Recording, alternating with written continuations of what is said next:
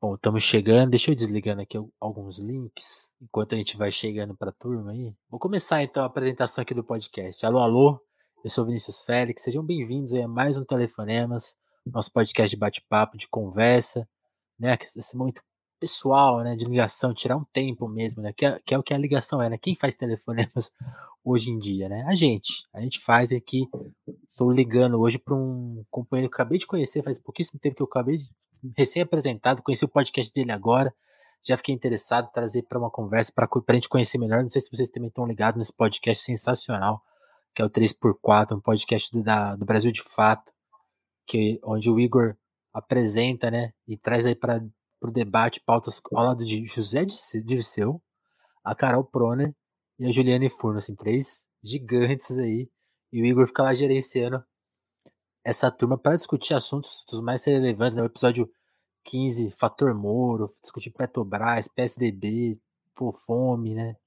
Assim, assuntos urgentes e, e, muito, de uma forma muito legal. 40 minutinhos ali, você pega, dá para entender fácil, até coisas que talvez a gente não entenda muito bem, né? Pô, até esse episódio do Moro, achei muito legal que a Juliane uma hora fala. Pô, gente, será que a gente entende o que rolou com o Moro, né? Quem é mais viciado em política entende, mas e as pessoas comuns, né? Então, é um podcast que eu acho que serve muito para todo mundo, assim, muito legal. Mas estou me alongando muito aqui na apresentação. Quero que o Igor já se apresente e conte aí um pouquinho, porque a gente vai falar do podcast, mas vai falar muito do Igor também, que tem já uma trajetória mais longa também de jornalismo e militância. Igor, por favor, se apresenta aí e, antes de tudo, seja muito bem-vindo ao Telefonemas. Ô Vinícius, em primeiro lugar, é, muito obrigado pelo convite. Também conheci recentemente, é uma satisfação fazer parte desse projeto aqui do Telefonemas e também falar um pouco do, do nosso podcast 3x4. O meu nome é Igor Felipe, é, sou de São Paulo, é, nasci, fui criado no, no bairro da Moca, Olha aí. Família de classe média, foi empobrecendo ali nos anos 90, naquele momento de implementação do neoliberalismo. É... Muito importante lembrar, né, Igor? Os anos 90 foram ruins, as pessoas esquecem disso. É, então, pelo menos para minha família, foi no começo até tinha uma certa é, situação mais estável, mas por final ali dos uhum. anos 90 a situação piorou bastante. Estudei na, na Vila Prudente a vida inteira é, e, e fui gostava muito de futebol é, e a partir do futebol era fanático, via campeonatos de todos os países. Qual seu time? Eu sou corintiano. Ah. Mas eu comecei a torcer para um time da Itália, para a Juventus da Itália, porque a Juventus ganhou do Palme do, da, do Parma, que era meio uma sucursal do Palmeiras lá na Itália. o Palmeiras era sucursal do Parma. E, e é um alvinegro, né? Eu tô enganado. A Juventus, sim, é alvinegro, é. cidade de Turim. É, e aí eu comecei a. Teve a final da Copa da Itália, 92 ou 93. E aí a Juventus ganhou do Parma. O Corinthians tinha perdido pro Palmeiras numa. Aquelas finais daqueles times extraordinários do Palmeiras. E eu naquela coisa meio.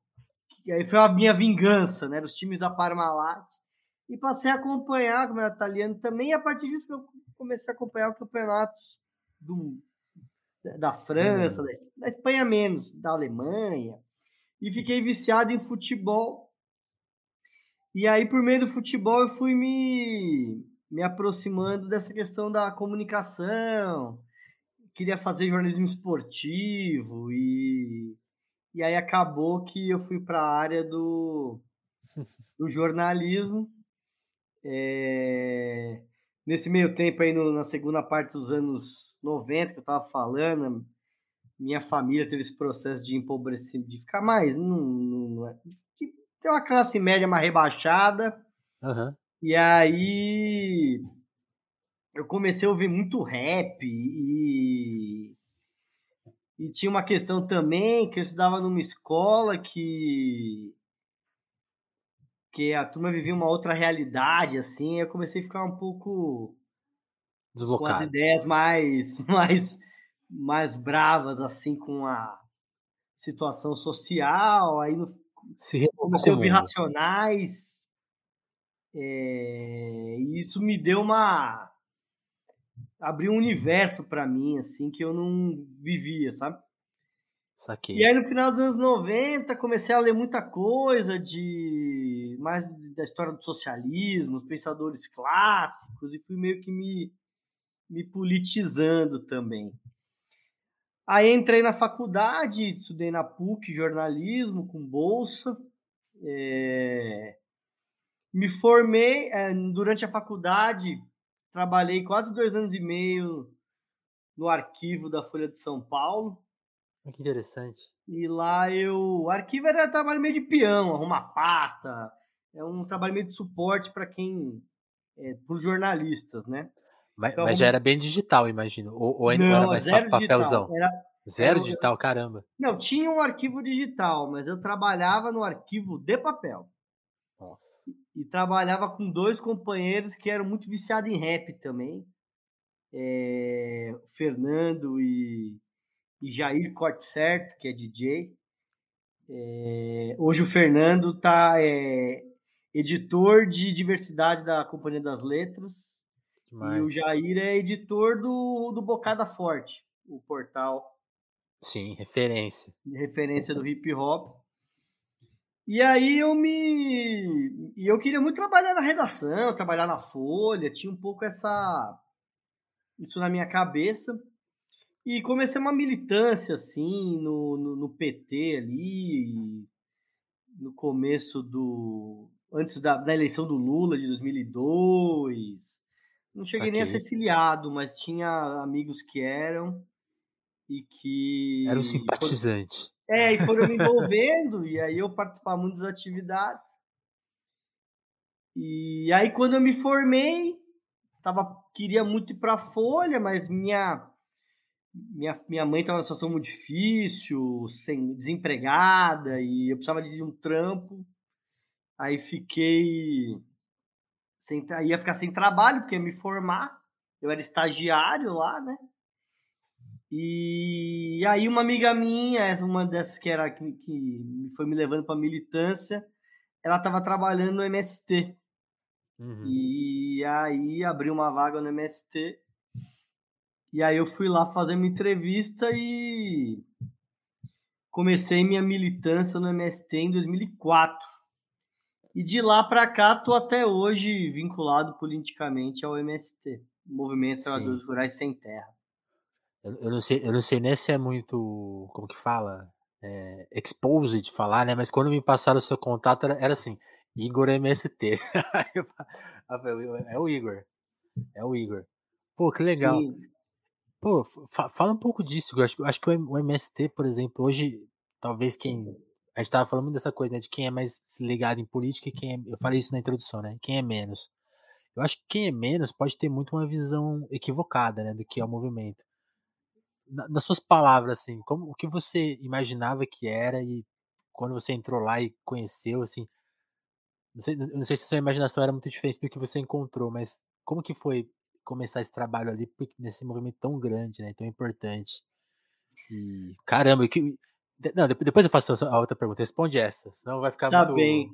Não, quando eu fui é, atuar no MST, fui trabalhar na área da comunicação, era, uhum. eu ajudava a fazer um. A gente tinha um CD que era chamava Voz da Terra, que era, era um programa de rádio que o movimento enviava pelo correio para as rádios. E aí as rádios tocavam. Naquela época a internet era muito rudimentar. Né?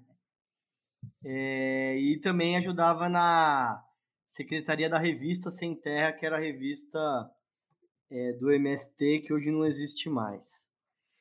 Então eu conhecia o MST mais como a sua expressão política, as lutas, não conhecia a realidade dos acampamentos, assentamentos. E o que eu posso te dizer, Vinícius, que assim, o, o, MST ele é fundamental para organizar os trabalhadores e trabalhadoras do campo, do fundão do uhum. país, a ter uma vida mais digna. Seja primeiro conquistando a terra, depois construindo uma casa, depois conseguindo trabalhar na, na propriedade, depois conseguindo atuar numa cooperativa, melhorando a, a, a, capacidade de processamento da produção, agregar valor e melhorando de vida, de comercializar. E também uma escola de política, né? Porque esse processo uhum. de fazer parte do acampamento, depois organizar o assentamento, que é organizar um território, né? Que você organiza tudo. Tem nada lá, né? Tem um terreno lá, é, é, importante, né? A diferença de terra e território, né? Território é, é uma exatamente, complexa, um né? território, né? né? Então é uma terra que se transforma num território, né? E aí você tem que construir tudo, lutar para ter escola, para ter um posto de saúde, para chegar energia elétrica, para chegar água, e nesse processo. Internet. A internet, né? E nesse processo tem um contingente que vai se politizando, alguns entram para militância, outras ganham uma, outros ganham uma consciência para participar é, e se posicionar da disputa política. E eu tive a oportunidade, assim, de... Participei da marcha de 2005, participei de diversos é, lutas e manifestações e atividades do MST. E para mim é a minha vida hoje é essa atuação militante no MS. Tem outras tarefas também, atividades como podcast que eu é, vou desenvolvendo também. Sim, sim. Falando, falando mais de, de infância e adolescência, você falou, né, que foi nesse período que você adquiriu uma certa revolta, né? E, e quem, quem mais te inspirou nessa época? Assim, que, que, que lembranças você tem da época? Até dessa época de escola. Você falou que encontrou uma realidade muito diferente, né? Imagina pegar bolsa e um monte de riquinho e tal, está, está uma situação mais complicada. Conta um pouco mais disso e, e tenta é, pôr isso nesse cenário, né? Tipo, de anos 90, né? Pô, sem internet, tipo, FHC, esse neoliberalismo, essa, que era uma novidade política na época, mas até olhando em perspectiva, assim, como que você lembra daquela época? Cara, jovem eu Igor. Fui, eu vivia com a minha mãe, fui criado é, pela minha mãe, é, convivia é, com mãe meu pai, meu, meu, pai tinha outra ah. família, ah. então é ele me visitava, a gente fazia coisas juntos, mas ele não estava no, no dia a dia. Quem me criou mesmo foi minha mãe. Saquei. É, eu, eu estudava num, num colégio particular, que meu pai é, bancava. E no, no meio, pro final dos anos 90, na verdade, no final dos anos. No começo dos anos 90, o meu pai tinha uma gráfica que ele vendeu, a minha mãe trabalhava com ele, aí minha mãe é, foi buscar trabalho em outros lugares, tentando se reposicionar. Certo. E aí, no final, da metade para o final dos anos 90, ela entrou numa uma depressão muito profunda e estava com dificuldade de trabalhar e e aí começou a contrastar muito a realidade, assim, é, da, da, minha turma da escola com, com a minha vida, né? E uhum. aí eu comecei a buscar, não que eu, não, não que eu tivesse algum problema pessoal, é, vivia, convivia, são, são amigos, eu tenho com alguns contatos até hoje, mas é uma, uma outra é, realidade. É uma questão de perspectiva, né? Você via um, um tinha um incômodo ali, né? É, uma então, coisa maior. É, tinha um incômodo, assim, e...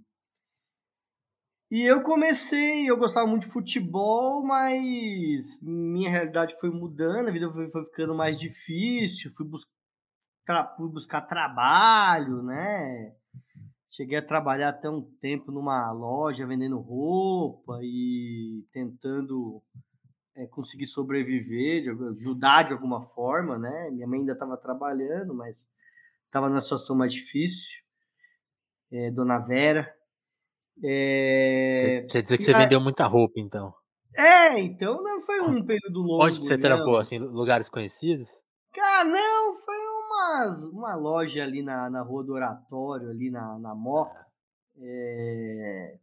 Mas não foi muito tempo, não, e mas tentei, na verdade, na ânsia de ajudar. É... E aí eu comecei, eu acho que teve, muito importante foi esse negócio de, de começar a ouvir rap mesmo. Pra mim foi muito. Esse ouvir Racionais e, e mudou muito a minha perspectiva, assim, e. Pô, isso é demais. Abriu um universo sobre a realidade do Brasil, sabe? O que, que é o Brasil, a questão do racismo, da desigualdade você social, lembra, da pobreza. Você lembra, a, a, você lembra a primeira coisa que você escutou deles, assim? Cara, eu acho que foi Jardim Detento, né?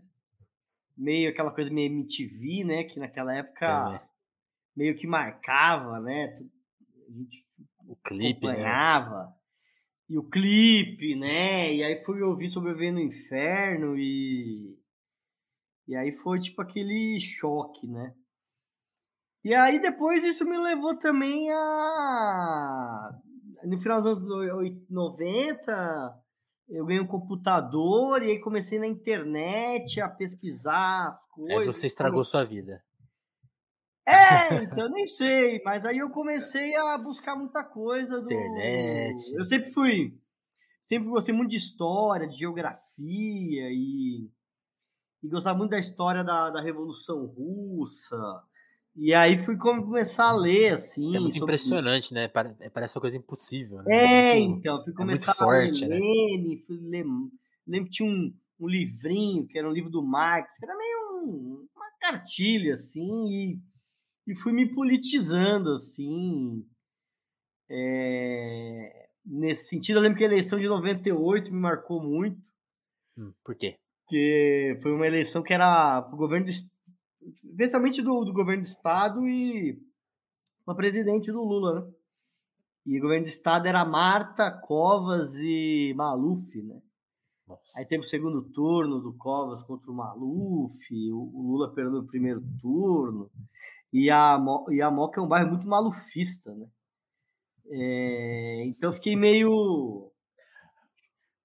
Entrei um Pelo pouco. menos ele fez. É, esse é justamente isso que dizem, né? e aí. Rota na rua. É, e aí fui nesse diálogo com os colegas, aí fui. Caramba, eu, eu não lembrava dessa eleição dos anos 90. É, então eu lembro que, a, eu. A Marta vinha muito bem da prefeitura dela, né?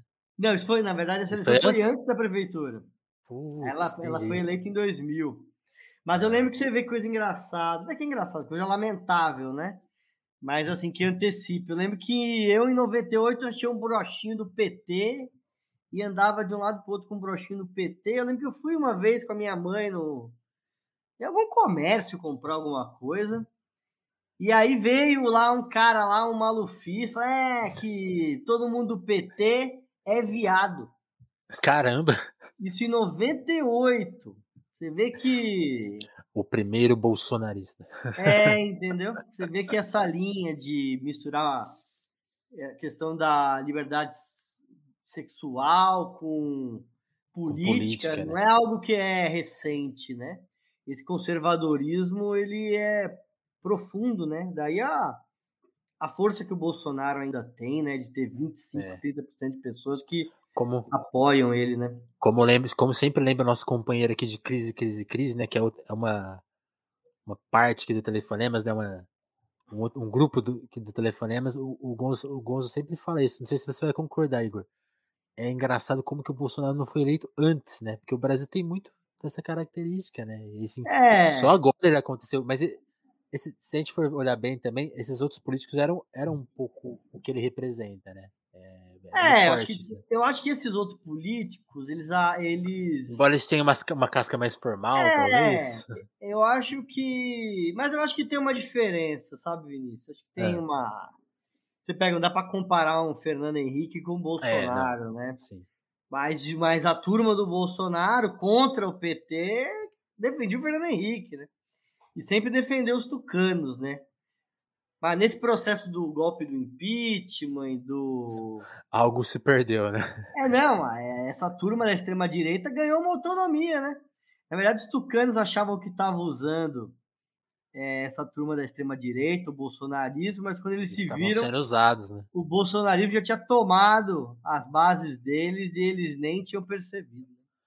Eu acho engra... tão engraçado isso, como eles não perceberam, né? Tem, tem aquela cena clássica, acho que o Aécio vai pra manifestação e é vaiado, né? Eles até evitam, né? Ali eles tinham que ter sacado que, tipo, melhor não fazer impeachment não, hein? Porque vai dar muito. Eu não sei como eles não sacaram, acho que é, é uma prepotência, né? Uma falta de leitura, assim. É, falta de, é, aqui no fundo eles tiveram que fazer um, um processo de desmoralização tão grande do, do sistema político eleitoral para atacar o PT. Eles foram juntos. Que eles foram juntos e eles nem. Eles, eles sabiam que eles têm um nível de desgaste, mas não achavam que seria tanto. E quando viram, foi aquilo, né? Bolsonaro foi para o segundo turno e o Alckmin lá, que era o representante dessas forças, ficou lá com 4%. 4%, 4% cara. Um cara que foi que já foi para segundo turno, né? Ele, ele chegou para é, segundo turno, né? Ele foi para segundo turno contra o Lula em 2006. Mas ele foi governador de São Paulo, acho que três ou quatro vezes, pensa. É... Um... A, a, a, gente tá falando muito de governo do estado, eu sempre gosto de lembrar. PSDB que é quase 30 anos, hein? Quase uma, quase uma ditadura. É, então. A turma fala que. Tem muita gente que gosta de Alternância do poder, Alternância cadê, do né? poder, mas aqui em São Paulo não chegamos, né? De 94. E se você pegar que antes era o Se você pegar antes, né? É. Que era o Quercia e o Fleury, que é uma mesma variante aí do, do PMDB, do Exato. antigo velho MDB, é a mesma MDB. turma, né? E do Franco Montoro. Franco Montoro, que acho, acho que é o primeiro da democracia, né? É, o 82, né? Não, é. ele, foi, ele foi eleito. Foi eleito, 82. né? Ele foi eleito no dia 15 vote, né? é, ele foi eleito em 82, inclusive contra o Lula, que foi candidato a governador também em 82. Verdade.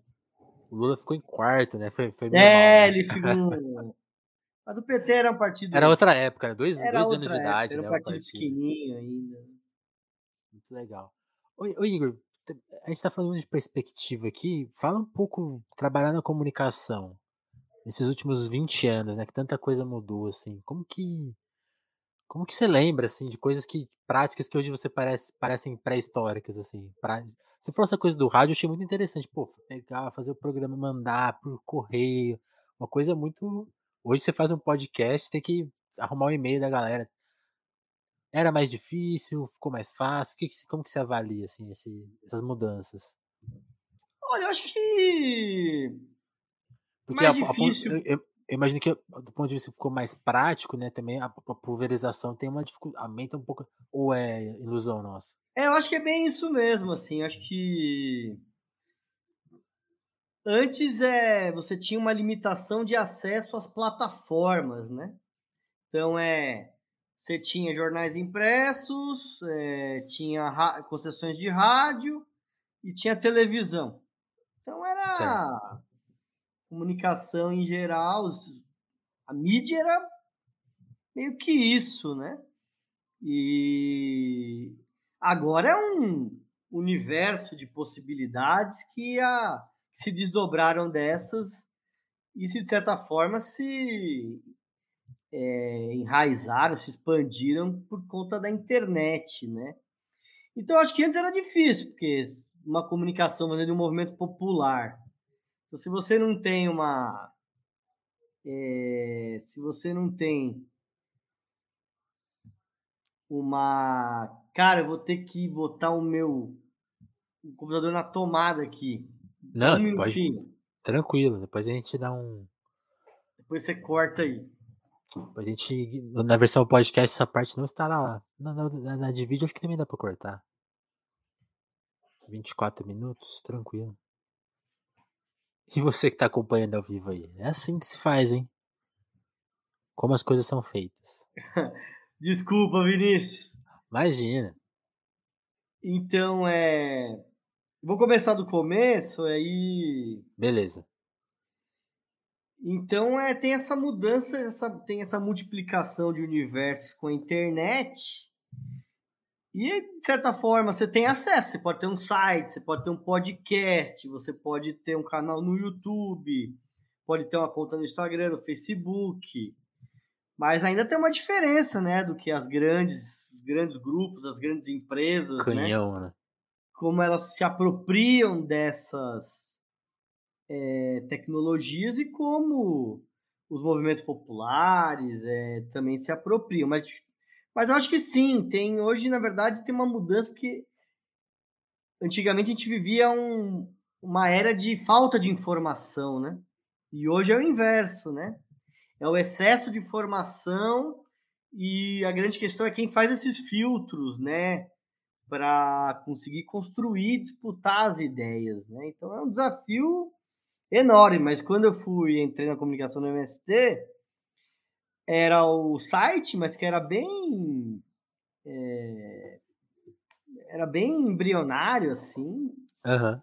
Tinha a revista, tinha o jornal e tinha esse programa de rádio que era feito em, em era num CD que mandava, era temático, né? Era mensal.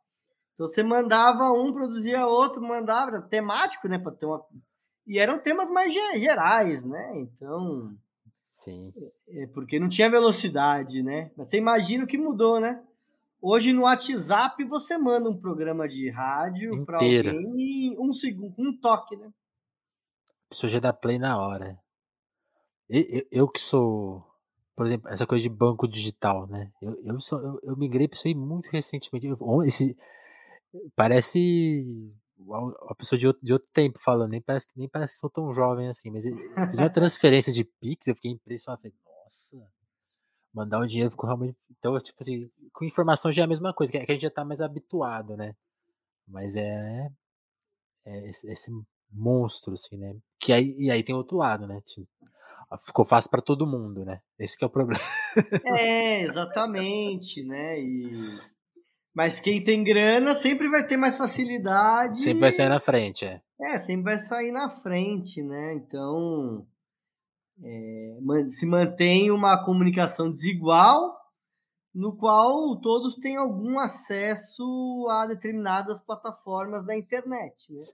Embora a rádio e televisão ainda sejam concessões e um universo muito concentrado, né? É, Mas eu acho é. que foi um, uma transição democratizante, né? Sim. É, então tem mais possibilidades de mais gente estar tá falando, né? Então acho que, como diz um companheiro chamado Altamiro Borges, que é do Centro de Estudos Barão Tararé de mídia, ele fala: agora a gente tem aonde recorrer, né? É. Então antes eu Pelo lembro menos. que eu trabalhei na. ainda acompanho a assessoria de imprensa do MST. Então o Jornal Nacional não falava alguma coisa lá, você não tinha muito como instrumento para rebater. Fazer né? o contraponto, né?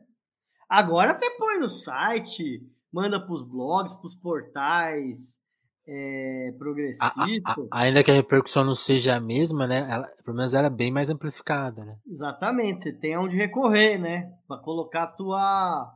E, às, e, às vezes, e às vezes fica feio a ponto de próprio, sei lá, um jornal nacional ter que se retratar, né? Exatamente. Facilita né? isso, né?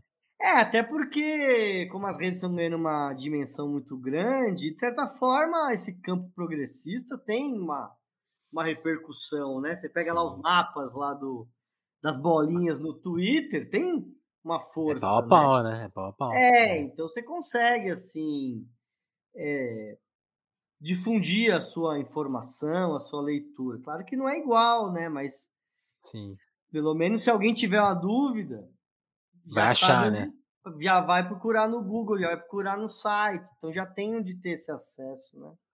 Ô, Igor, e falando ainda, ainda falando em perspectivas, assim, momentos diferentes, uma lembrança que eu tenho, assim, de criança e adolescente, do MST dos anos 90, começo dos anos 2000, é, tinha, tinha uma imagem, assim, tem o Simba, aparecia, pô, foi, foi até tema de novela, né, tipo, apareceu o movimento ali, então tinha uma coisa, assim, as, as bandas colocavam as bandeiras. Aí, na era Lula, assim, eu sinto que isso meio sumiu, assim, virou uma, virou uma outra coisa.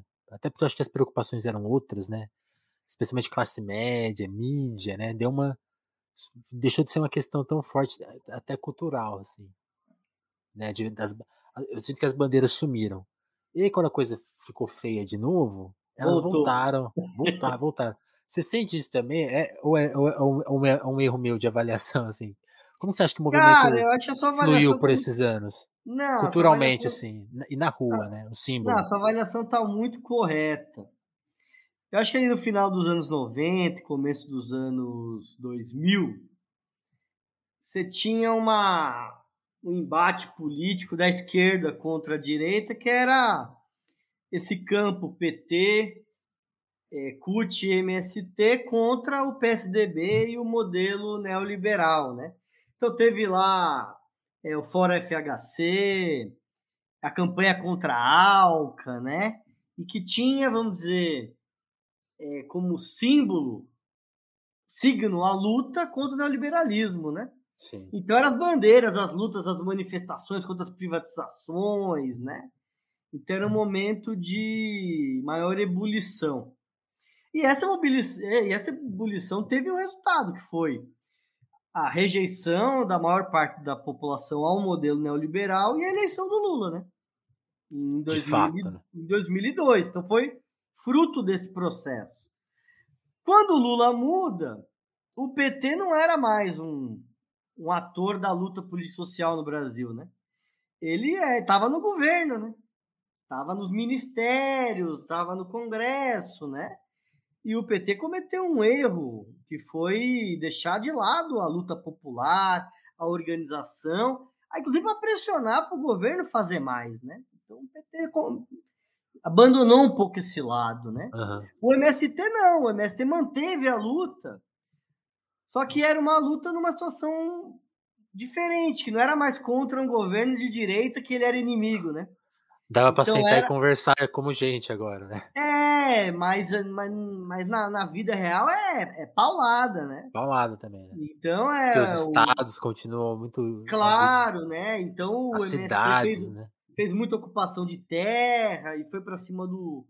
pressionar o governo Lula e. E teve alguns avanços, algumas coisas não avançaram. Uhum.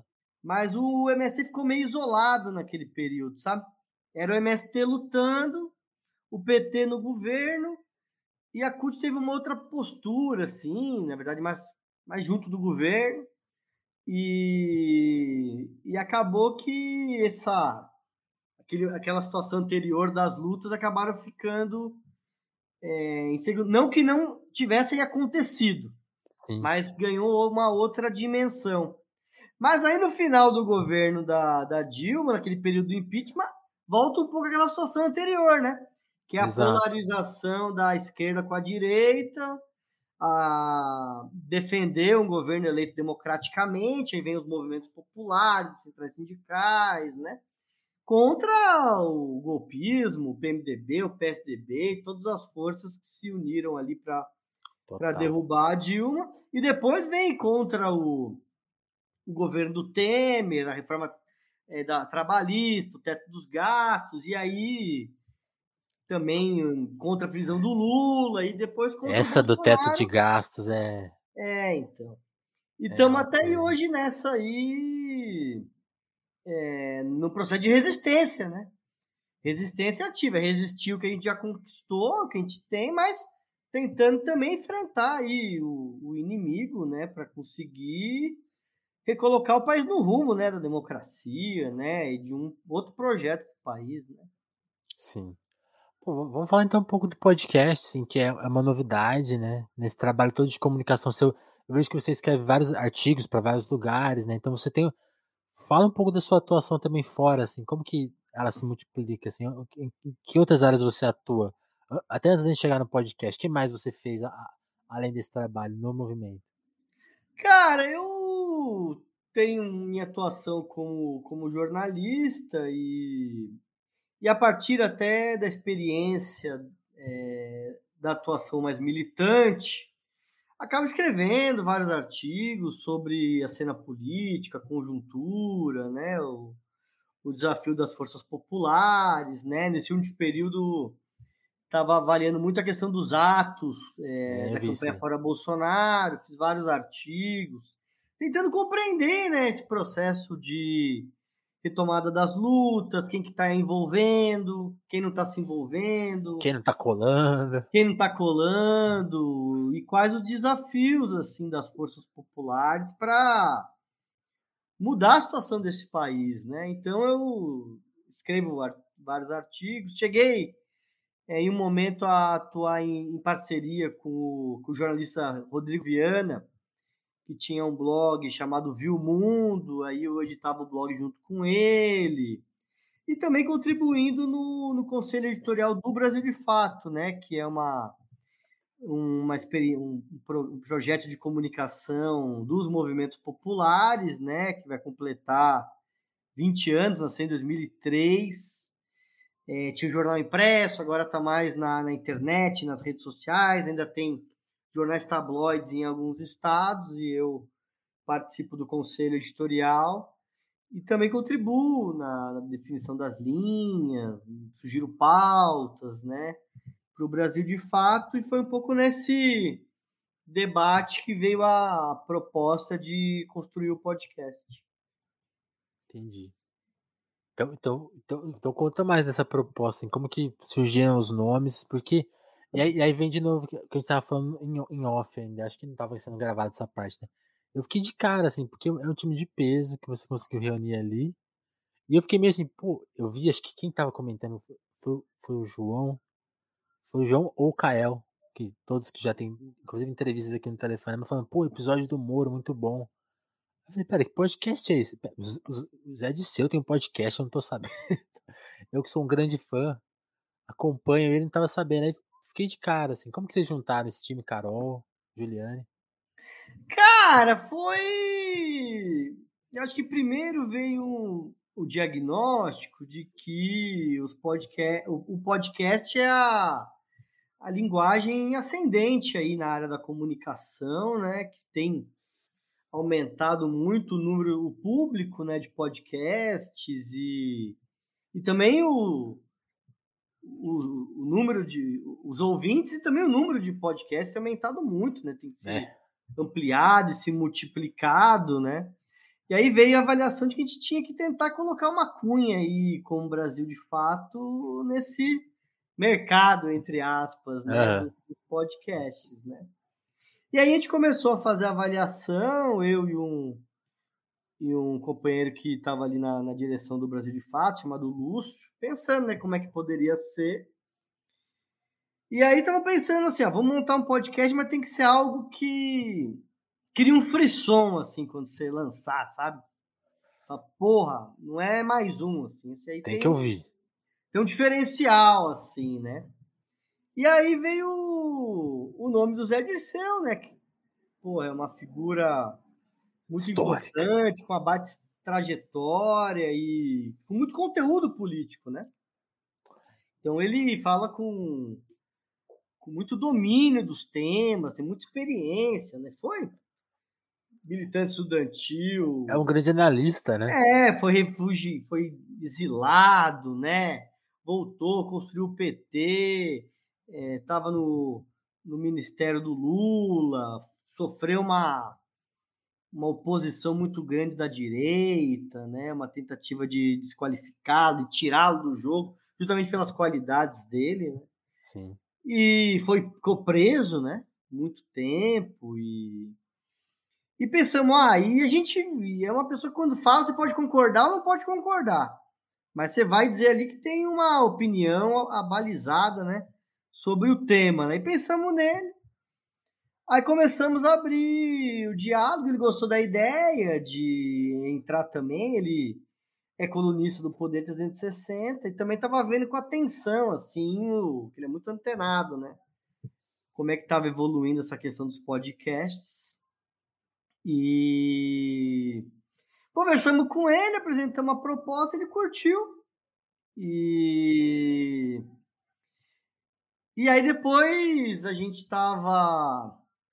É, eu estava muito próximo da, da Carol, porque a gente atuou junto na, no Comitê Nacional Lula Livre, que eu estava na coordenação da, Conta um da pouco Secretaria disso. do Comitê e ela estava na coordenação das articulações jurídicas, então a gente ficou muito próximo. E pensando que seria legal ter alguém assim que fosse da área jurídica, até pelo momento, né, do Brasil, que tudo passa pelo poder judiciário, né, e É um processo Cada vez grande, mais, né? É, de judicialização da política, né? Até pela profunda crise institucional que nós vivemos, o Poder Judiciário ganhou um, um papel. É, eu me mais pergunto, o que não vai parar no STF ultimamente, né? Tipo, é, então, né? E aí conversamos com a Carol, ela também gostou da ideia, escreve muito, publica no 247, tá? Falou, ah, legal, entrar nessa plataforma. E a Juliane já é mais de casa, assim, né? Porque ela vem da militância do Levante Popular da Juventude, que é é parceiro do MST, da Consulta Popular, e aí conversamos com ela, já estava com os conteúdos no YouTube, fazendo Verdade. esse papel meio de digital influencer econômico e. Uma comunicadora já. É, e aí rolou. E aí ela. Os três toparam, fomos fechando a proposta, nome. Aí construímos uma equipe que é muito boa de produção, né? É, e aí lançamos o 3x4, acho que foi em comecinho de agosto o primeiro episódio. E chegamos, nessa semana, chegamos ao 16 16 episódio. Vai, vai, é uma luta, né? Porque vai entrar no ar hoje ou já entrou? Ele entra no ar hoje, deve estar tá entrando ah, daqui a pouco aí. É, daqui a pouco. É... E é uma luta, né? Porque se consolidar um podcast não é algo é, simples nem imediato, né? né e como você então, falou, né? Agora, por exemplo, só exemplificando assim, em 2018, quando a gente, começou, podcast de entrevista, não tinha tantos, não. Hoje, cara, é uma fauna, assim, tipo. Todo lugar que você esbarra que tem um podcast de entrevista. E até os convidados vão se repetindo, então, tipo assim, é, é, um, é um campo cada vez mais difícil né, de atuar, de conseguir é, espaço. Então, e você ganhar uma referência do público, e podcast é aquela coisa, né? Tem que. Vira um amigo, né? Não, e tem que virar cultura do público, né? Vou ouvir o podcast X. Eu sempre ouvi muito o Foro de Teresina, que é um podcast que eu gosto. É, discordo às vezes das avaliações políticas deles, mas tem, tem boas avaliações. Um pouquinho liberal demais. É, mas tem boas avaliações, tem. Sim, é. De informação sempre é muito, muito preciso, realmente. Muita informação, e então é. Eu indico para todo mundo, inclusive muita gente começou a ouvir podcast porque eu indicava ali o, o Foro Teresina. Hoje até é, construí uma, uma relação de, de amizade com o Toledo, que é um dos participantes, e e é um cara muito sabido, muito inteligente, um bata jornalista e muito experiente, assim. Uhum. E aí a gente tá nesse processo, né? O primeiro que a gente lançou causou aquele frisson, que era o que a gente queria, né? Puta audiência, fomos lá pro top 10 do, do ranking do Spotify. Então cria aquela expectativa, né? Mas depois que estreia, a vida fica dura, né? Fica tem dura. que manter a qualidade, tem que escolher bem os temas, tem que fazer um bom debate, uma boa edição, garantir um bom áudio, que é um, um podcast gravado. É, vocês fazem. Online. Vocês estão fazendo tipo a gente aqui. É, então. Tipo, então é um desafio um mesmo. Um podcast gravado online. E às vezes a gente grava presencialmente lá na, no estúdio da TVT, Rádio, Rádio Brasil Atual, ali na Paulista, mas é uma vez por mês. Então é um desafio, né? O Zé Seu viaja só. Cada episódio vocês vão ver que ele vai estar num lugar e às vezes ele leva os aparelhos, às vezes ele não leva, e às vezes o som fica ótimo, fica uma porcaria. E tudo isso ajuda, né? A você ir construindo o público, né? Então é ver qual é o tempo ideal para as pessoas ouvirem. Então, esse processo de construção, né? Ah, de gostoso, um instrumento né? de comunicação, a gente fica feliz, assim, do teu retorno, por exemplo, de outras pessoas que ouvem, não perdem, comentam, né? Então, nesse processo de construção, né? Desse instrumento de comunicação Estamos animados, estamos felizes, estamos preparando aí umas novidades aí pro, Opa. pro final do ano, né? Porque vamos entrar num certo recesso, Período né? de férias. É. Então vamos fazer um conteúdo especial que todo mundo fica ligado aí. Vai ser bem interessante. Vai continuar no, no, no- durante o período aí de, de férias, mas vai ser um, um conteúdo gravado antes, mais frio. Mas vai ser bem interessante aí pro nosso, quero escutar. Nosso público, pro nosso público em potencial aí que nos acompanhar. E isso é muito, é muito, isso aí de quase de outro assunto, mas isso que você falou, pô, o primeiro episódio foi top 10. Isso é muito engraçado, porque eu, eu, eu fico pensando nisso, né, da, da- nossa dificuldade de divulgação, né? Porque, tipo assim, eu, eu que acompanho tudo, conhe- acompanho o Brasil de fato, assim, não chegou pra mim naquele momento, assim, então a, a gente tem que ter uma paciência, né, para conseguir divulgar as coisas, porque às vezes elas chegam, às vezes não chegam. E às vezes até quando, pô, teve, já teve um número super legal, que é esse que você tá falando, ainda assim tem uma longa estrada, né? É, então, muito não dá pra difícil, ter né? muita agonia, né? É, um é uma dá. construção, né? Então, você vê, né? Você. Então, teve, teve muita gente que chegou no primeiro e que não continuou. Por um motivo ou por outro. Mas tem gente que tá chegando agora e que vai ajudando a aumentar o público, né? Do, do, do podcast. Então é um processo mesmo, Vinícius. Não tem muito. Tem que ter um pouco uma paciênciazinha histórica, assim. A não ser que seja o o podcast do Mano Brown, né? Porque além de ser do Mano Brown, ainda é do Spotify, né? Então, Aí, tu abre é, não, Spotify- isso, isso é uma coisa assim que realmente, por exemplo, a gente, eu fico pensando, pô, a gente tem mais de 200 edições, tem entrevistas com bastante audiência, tem tem gente, assim, pra, usando, eu não gosto desses termos, né, porque pra mim todos os convidados estão no mesmo grau, mas pra usar os termos, tem gente assim com muita é, famoso, nome, famoso, é, tal. Eles nunca colocaram a gente na capa, assim, tem grandes entrevistas que, tipo assim, nunca foi destaque, sabe? Tipo, aí, tem, tem uma, na home deles de podcast tem uma coisa assim, melhores episódios da semana. Aí eu vou ver e falo assim, pô, cabiam telefonemas aqui, porque a gente, essa semana a gente arrebentou. Mas nunca entrou, tipo assim, eles nunca responderam É. e-mail, então, tipo assim, é uma, tem mais esse ca- Pra ser justo, Apple Podcasts trata a gente com respeito, assim, de todos os serviços é o que, é o que já colocou a gente na capa, É que, mesmo, que que legal. trata com uma, que trata com uma igualdade, né, que, que é difícil de encontrar por aí. É, então. é- Mas é isso que a gente estava falando antes, né? Do novo desafio na área da comunicação, né? Então, embora a gente tenha mais condições de produzir um podcast, por quê? Porque hoje você consegue ter acesso a, a um microfone, a um computador, fazer é, à distância. você tem mais condições de fazer uma edição é, do que antes, que você tinha que ter um estúdio, tudo profissional, Caríssimo. vamos dizer. E antes você tinha que ter acesso a uma rádio, uma concessão. Hoje não, tu põe no YouTube, coloca na plataforma, então tudo isso tá mais acessível. Agora, por outro lado, para você ser chegar no público dentro dessas plataformas é um outro desafio, né?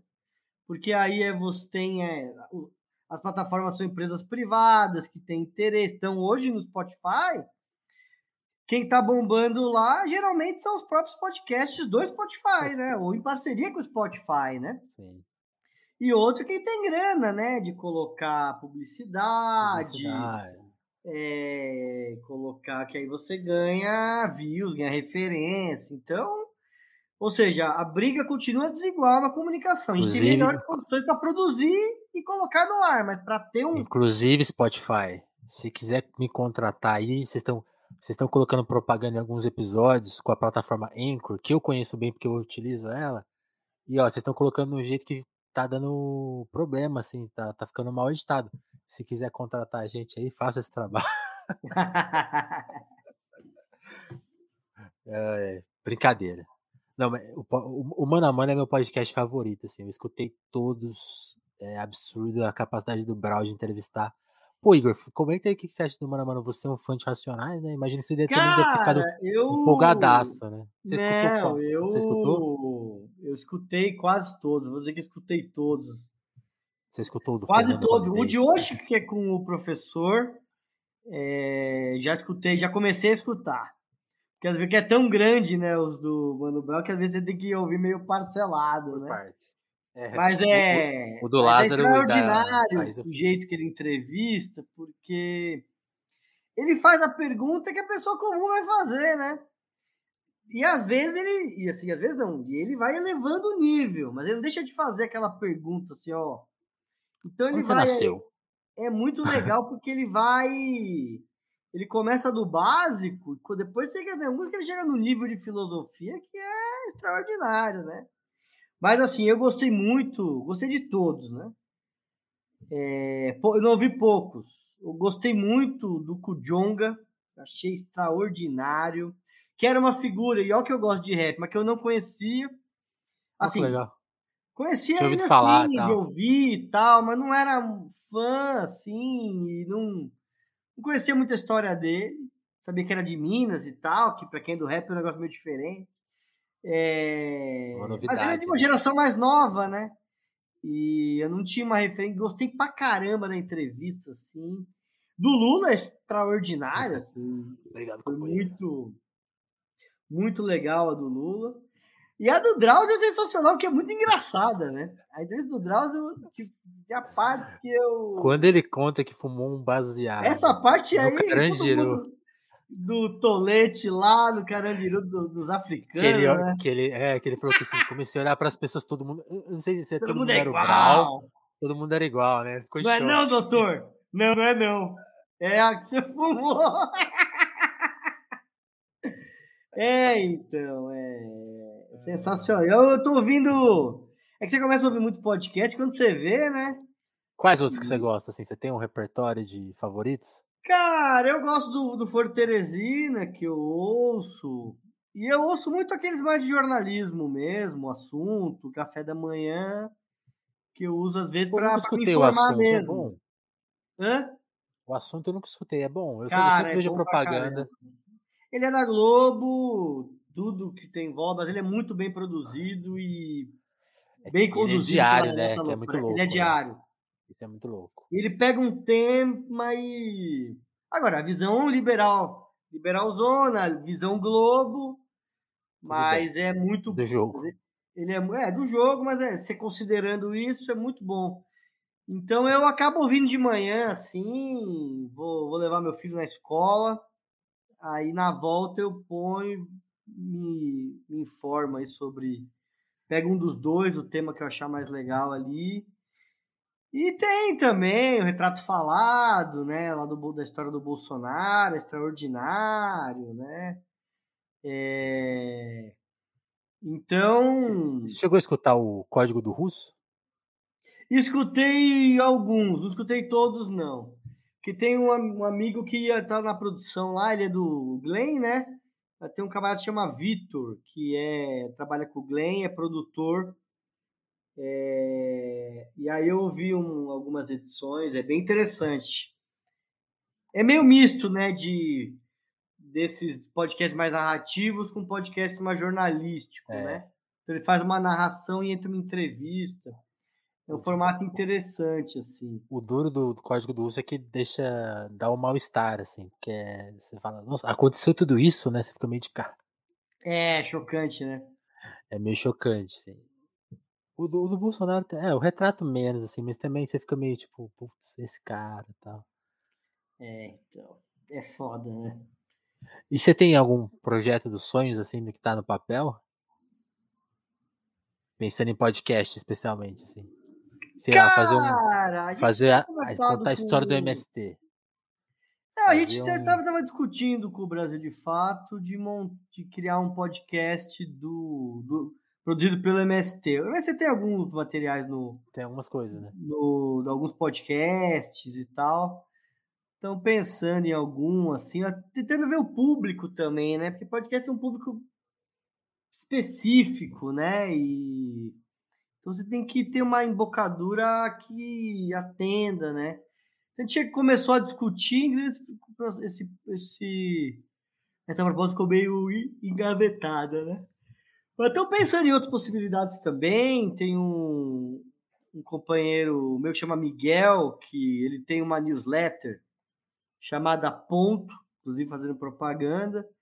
E o próprio Rodrigo Viana, que tem um programa de TV que e rádio que chama Tempero da Notícia.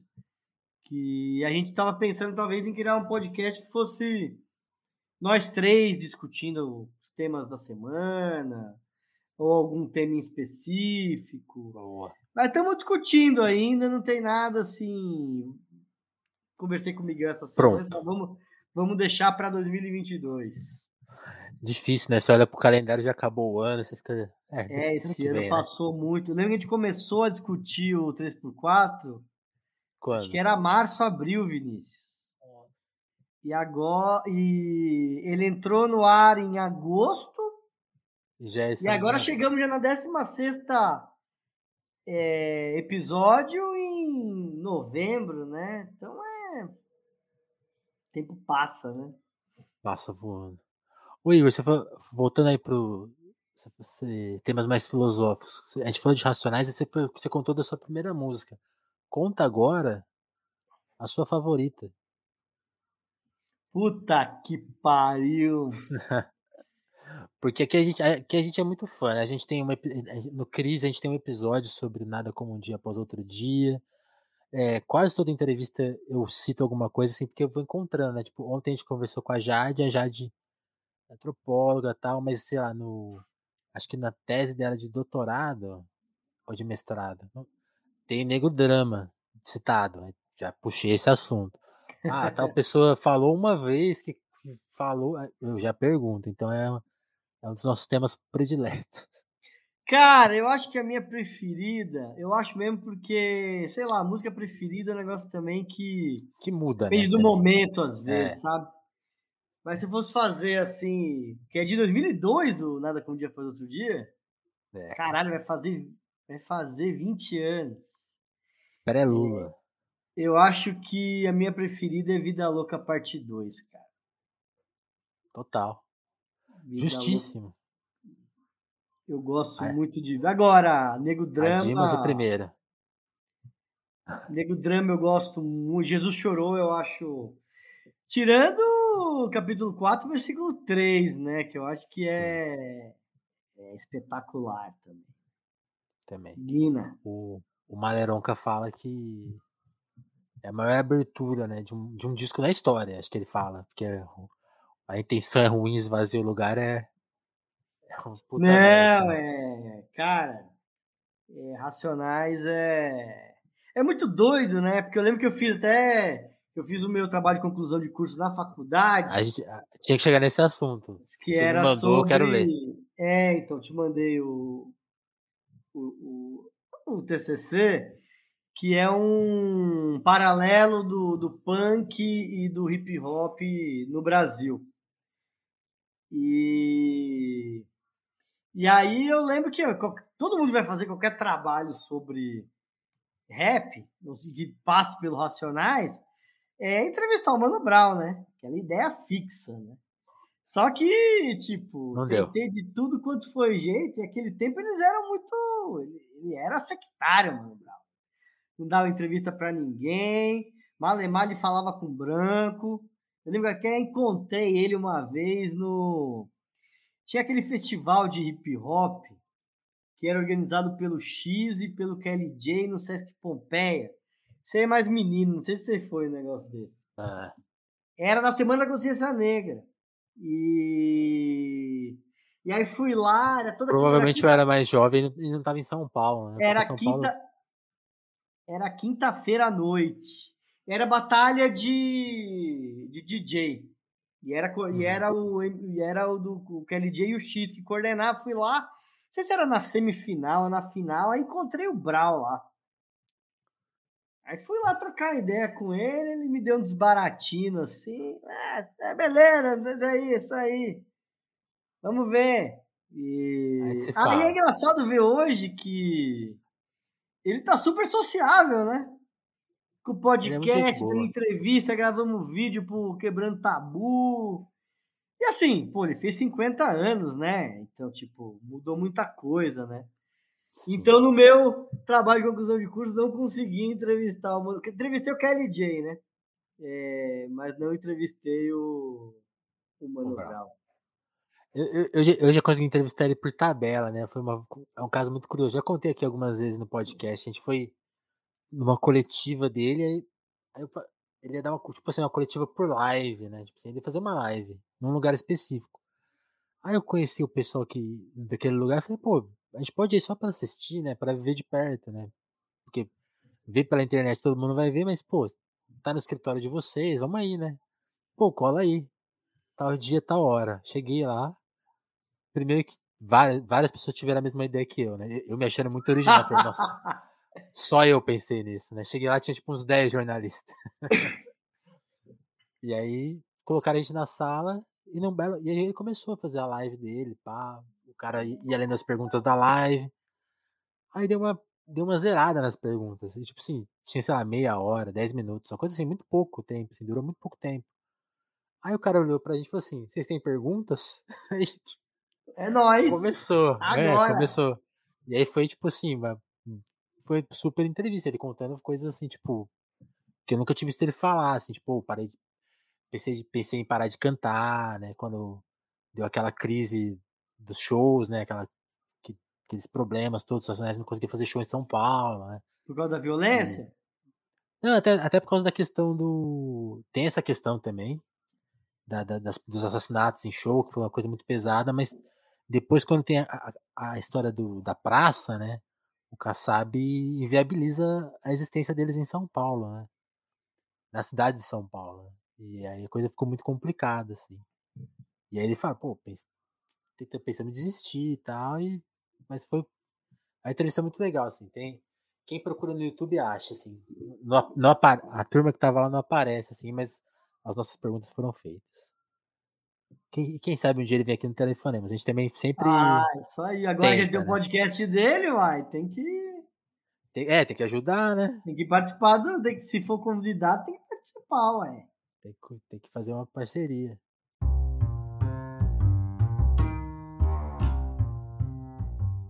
Ô Igor, deixa eu só pedir então licença para você um minutinho.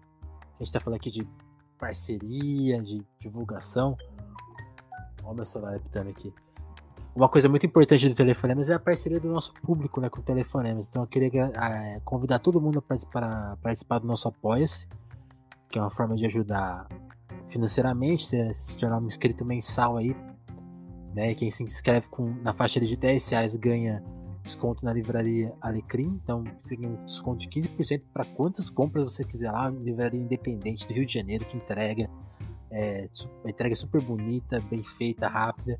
Eles têm uma seleção de livros, né? Porque eles têm muitos livros novos e usados. Então, você entra lá na home deles, só tem livro bom. Então, tipo assim, se você gosta de telefonemas e gosta de livros, considere chegar apoiando com 10 reais mensais. Ou também qualquer valor que você puder. Outra forma de apoiar, se você não quiser apoiar com a constância que tem, que tem ali no apoia né, que é todo mês que vai cobrar. Embora o apoia também permita você fazer uma cobrança única, mas se você é da, da agilidade, né, do Pix, a gente também tem Pix também, a gente tá moderno agora.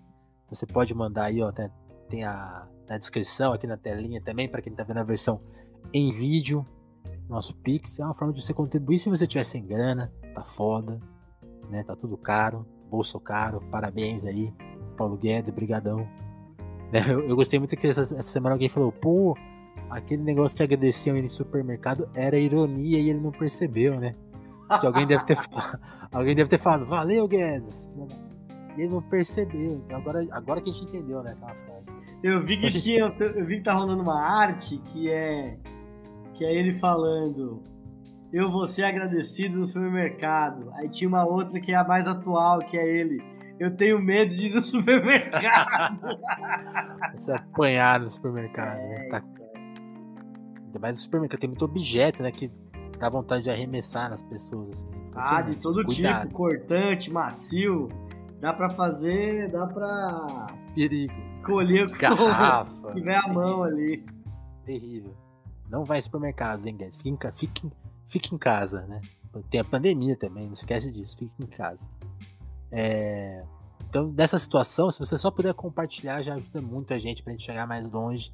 Cada ouvinte que você traz, se você trouxer mais um, já somou demais com a gente. E também aquelas coisas. A gente tá no YouTube, tá no Spotify, então cada. tá na Twitch.